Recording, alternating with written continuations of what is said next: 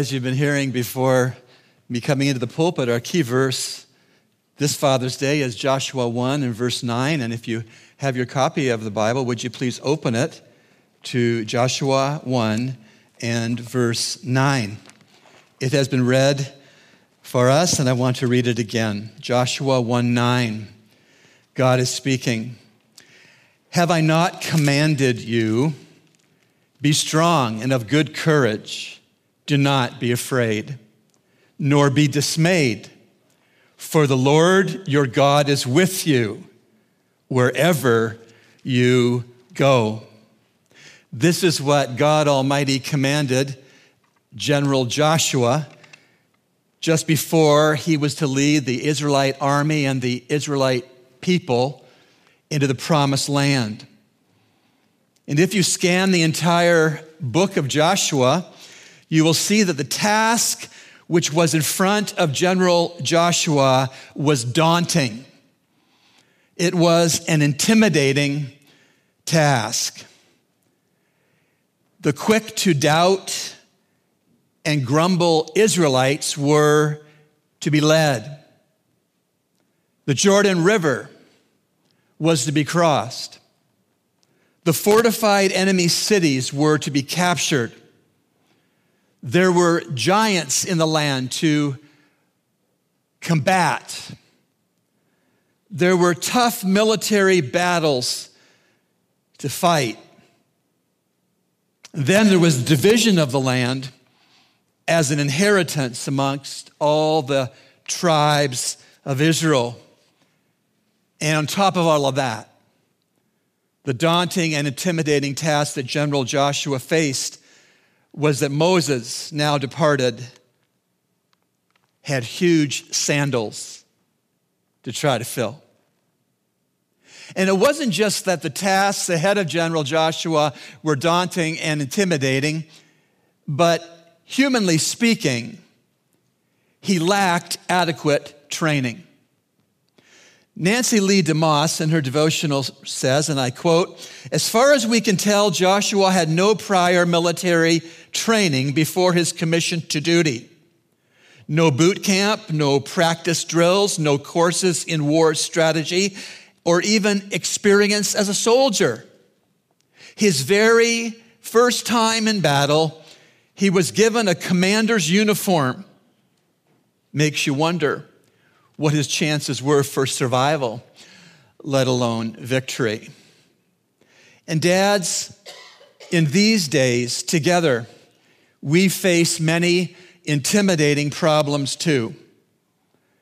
The temptation to pass on in person worship, although comorbidities don't necessitate. Inflation, higher prices before have become extremely higher. COVID and all that has done to change and alter our daily lives. Peer pressure, adult to adult and child to child. Oh, yes, we as dads in this generation have intimidating factors with which to deal. There's the internet. There's social media. There's the incessant temptations in our country to gamble, now on sports games. God dishonoring music and gaming. Increased demands from our jobs. Often our wives have to work outside of the home because of necessity.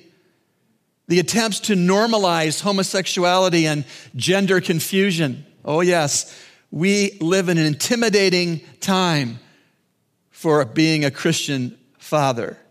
The issues of divorce and or abandonment, less family meals together, moral and ethical corners we are told we should cut, pressures on our children to earn college scholarships in sports or in music to defray the otherwise preemptive costs of an education, be it here in the Bahamas or abroad.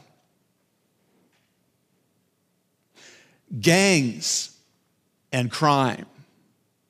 mental, emotional, and physical weariness. We face our own giants, fathers. We need, we are commanded to be strong and to be courageous. But what would that look like? What would being strong as a dad and being courageous as a dad look like? Can we be more specific? Can the text, the verse before us, tell us more detail? Yes, it can. And before we get to that detail, let me ask this question Is being strong the same as being courageous? And if it's not the same, then what are the differences? Well, based on Joshua 1 9, it is different to be strong than to be courageous, and we are to be both. So, what is the difference, according to Joshua 1 9, between being strong as a father and being courageous as a father? Let me try to point it out. It's quite interesting. There are two different Hebrew words in this verse. One is a Hebrew word for strong, chazak, and the other Hebrew word in Joshua 1 9 is translated be of good courage. That's amatz. So, what's the difference between these two different Hebrew words? The Hebrew word for strong has a range of meanings. Listen carefully. To be strong with the sense of this Hebrew noun is to fasten, to bind, to seize, to strengthen, to help, to repair, to fortify, to restrain, to be valiant, to hold fast, to construct. When God commands us, guys, to be strong based on the Hebrew verb in this verse, he's saying we are commanded to fasten, to bind, to seize, to strengthen, to help, to repair, to fortify, to restrain, to be valiant, to hold, and to construct. The very same Hebrew word is used in 1 Kings 2, verse 2, when the dying King David charged his son, who would be next king, Solomon, with these words Be strong, that's the Hebrew chazak, and show or prove yourself to be a man. You know, today, the world is desperate for men.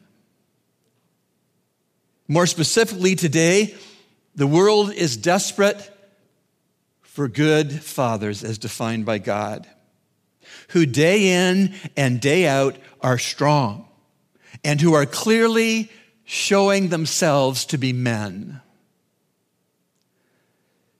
Like the rest of the world, we have some males who have birth certificates which suggest they are grown men. But these males, males betray the fact that they are still boys by their behaviors. The Israelites may have faced a river and battles and giants and fortresses and military coalitions, but we have children, dads. We have children who face COVID complications and peer pressures and internet temptations and perverted sexuality lies and the stress to succeed in the world's way. Therefore, so, Christian dad, we are to show ourselves strong no matter what the ages of our children are. And we must be willing to roll up our sleeves and to do the hard work, watch it now, of valiantly fastening. Have you fastened yourself to your kids? The hard work of binding. Do you know what's falling apart for your kids? The hard work of seizing. Are you grabbing the teachable moments with your children? The hard, valiant work of strengthening your kids because your kids will be weak from time to time. The valiant work of helping. Does your child know that no matter how small the deal for them, no matter how big the deal for them, that you as their father stand ready to help them? The hard work of repairing when you notice that a child of yours is broken, do you love enough to get involved and seek to repair? Are we valiantly fortifying our children, as Brother Mark Wallace shared, with the Word of God? Do we know how to use the Word of God in proper context to fortify our children when they need it? What about restraining? What about making it hard for your kids to sin? Some of us may have been raised with fathers who made it easy for us to sin. There's nothing wrong Christ following fathers of being righteously strict with your kids? What about holding fast? We're going to have to roll up our sleeves to do the valiant work of holding fast. Your kids must know that you always love and accept them. Jesus' parable of the prodigal son he went to the far off land, spent all of his inheritance in riotous living, realized that he was no better off than his father's hired hands on the ranch. And he came home. He wasn't lectured, he was loved. Daddy watched on that horizon every day for his son to return in answer to daddy's prayer, and he ran. Men in that culture didn't run. Mature fathers didn't run. It was disrespectful, it was below fathers. But this father in Jesus' parable ran because he embraced his repentant son and showed him the love that all of our children need. The acceptance. Have a barbecue, celebrate this son of mine who is dead is come, he's alive. And what are we constructing, fathers? If the Hebrew verb, that part of what it means is to, to be strong in constructing. What does that mean? What are we building? The proper builder begins with the end in mind, right? What is our end in mind when we are seeking with God's help and the Word of God's help to construct our children? Well, what the end in mind is Christ likeness for them. The end in mind is them becoming fully independent of us as parents in favor of becoming fully dependent on God. That's the end in mind. And dads, by leading our wives and children to God's word and prayer daily, that family altar can contribute to the construction that we have desired for our children that they be Christ like. All of that is wrapped up in the first command of the verse Have I not commanded you, be strong and of good courage? Be strong is covered in everything I've shared. Be strong. But the great thing about the verse is it's got a second part, tells you how you can be strong in all those different ways. Do not be afraid nor be dismayed, for because the Lord your God is with you. Isn't that great? He's with us as fathers wherever we go. He's with us. And so when we turn from the first command that General Joshua got of be strong to the second command, which is to be of good courage. Verse 9 in its entirety again. Have I not commanded you, be strong and of good courage? Do not be afraid nor be dismayed, for the Lord your God is with you wherever you go. So, what does it mean to be of good courage? If being of good courage is different than being strong, and I'm making the case from the Hebrew that it is, then what is involved? What would it look like for me to be a courageous father? What would it look like for you guys that are dads to be courageous fathers? What would that look like? Well, I told you a little while back, the Hebrew word here is amatz. Amatz. The word has a range of meaning, just like the Hebrew word translated strong has a range of meaning. But the range of meaning for amatz, to be of good courage, paints a picture of courage that looks like the following. You ready? The Hebrew words to have courage is to be alert. To be alert. That means, dads, we should have earned our PhD in our individual children. We should be alert to them. Proverbs 27 23 says, Be diligent to know the state of your flocks and attend to your herds. The courageous father has a PhD in understanding each of his children because they're different and he shepherds those children because each child is a different sheep. each child has unique propensities and skills and abilities and interests and passions.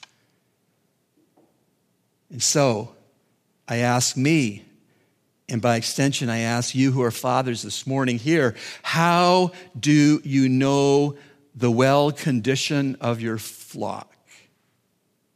Two things. If you would want to know the condition of the sheep that you call children in your flock, two things spend time with them and listen to them. Spend time with them and listen to them. But there's more to be of good courage is to confirm. And fathers who stand on the Bible so our kids can stand on us. And in so standing on the Bible, we confirm for our children what's right and wrong in a day of subjective truth when they're being told in different manner by different voices. There's no such thing as absolute truth. Your truth is for you and my truth is for me. No. Truth is absolute. I want a neurosurgeon who has absolute understanding of neurosurgery. I want a pilot who knows the rules of aerodynamics and flies the plane by the book. You don't say, oh, you fly the plane however you want, whatever seems right to you, and you fly the plane however you want, whatever seems right to you. That's a recipe for a crash. And so, in a day and age when the world tells our children that there's no such thing as absolute truth, we need to confirm what absolute truth is with them based on Scripture. Amen? And in so doing, we as fathers should be more like a lighthouse than the set sail of a sailboat, which changes all the time. There's more. To be courageous is to be steadfast of mind. Uh, no fast changing and fluctuating of opinions, rather settled convictions. I've taught you before, there's a big difference between an opinion and a conviction. An opinion is not based on the Bible. It's just a preference, it's a, it's a taste, it's a subjective. I probably wouldn't cross the street for some of my opinions, Burger King and McDonald's. I probably wouldn't cross the street for my opinions, but I would die for my convictions. If someone put a gun to my head and said, denounce that Jesus Christ is the Son of God, the world's only Savior, I'd say, pull the trigger. Our children need fathers of conviction based on the Word of God. Be steadfast of mind. But there's more. To be courageous is to prevail. You know, some of us guys, we are apologetic for winning. Maybe, maybe too many of us have settled for losing points with our kids that God meant for us to make and to win. C.H. Spurgeon wrote this If you want to ruin your son, never let him know a hardship. When he is a child, carry him in your arms. When he becomes a youth, still dandle him. And when he becomes a man, still dry nurse him, and you will succeed in producing an errant fool. If you want to prevent his being useful in the world, guard him from every kind of toil. Do not suffer him to struggle. Wipe the sweat from his dainty brow and say, Oh, dear child, you shall never have another task so arduous. Pity him, and when he ought to be punished, supply all his wishes, avert all disappointments, prevent all troubles, and you will surely tutor him to be a reprobate and to break your heart. Put him where he must work. Expose him to difficulties. Purposefully throw him into peril. And in this way you shall make him a man. And when he comes to do a man's work and to bear a man's trial, he shall be fit for either one. Mm-hmm. Some of us dads have conceded defeats on issues that we never should have conceded defeats on. Don't be embarrassed to win contests that God means for you to win. Still more, in having courage involves to make strong, not to be strong, but to make your kids strong. It is the courageous father who is used of God to make his kids strong servants and warriors for the Lord. Those are tall orders, aren't they, guys? Those are tall orders. But Joshua 1 9b makes us Christian dads tall enough to meet those tall orders from God. Do not be afraid, nor be dismayed, for the Lord your God is with you wherever you go. And so, Joshua 1 9 is a very fitting Father's Day text. It's calling us who are fathers to be strong. It's calling us who are fathers to be courageous. Because, may I state the obvious?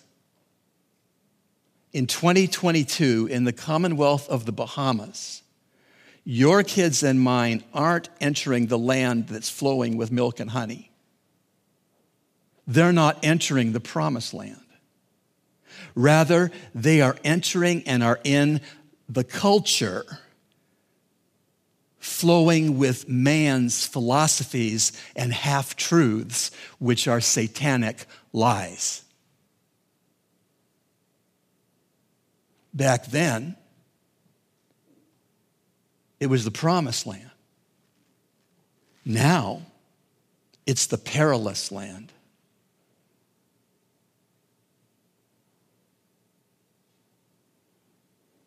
It's time to close this biblical challenge with prayer. And I'd like every man in the sanctuary, whether you are a father or you're not a father, would you stand for prayer with me? You who may be viewing the live stream at home, whether you are or not a father, but you are a man, would you stand at home for this prayer?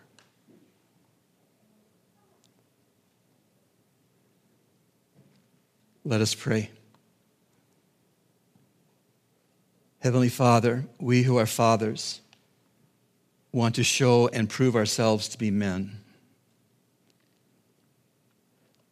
Lord, you are the perfect Heavenly Father. You can make us strong to valiantly fasten and bind and seize and strengthen and help and repair and fortify and restrain and hold fast and to construct. Thank you for, in the person of the Holy Spirit, being with us as redeemed fathers, driving away our fear and our dismay also, Heavenly Father, please help us to be courageous, to be alert, to confirm, to be steadfast of mind, to prevail, and to make strong. For Father, we live in a perilous land, and our kids do too. The land where good is called evil and evil is called good.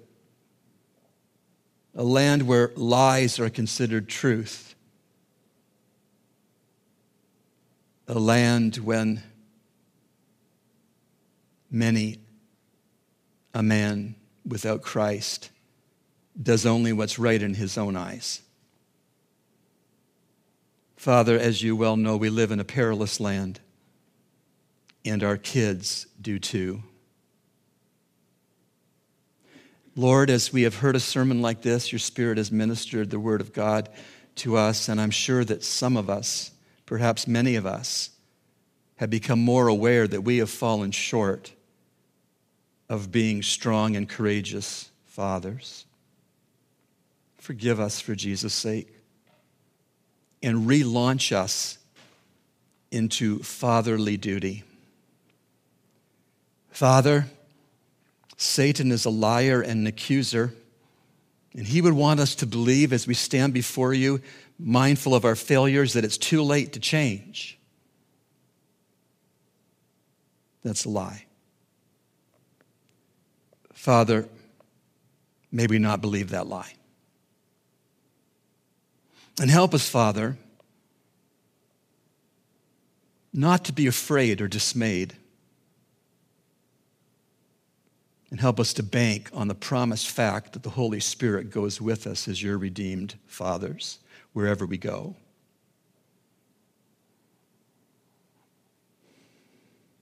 Father, we pray in the name of and for the sake of our Savior, the Lord Jesus Christ, and for His good in the lives of our children. Amen.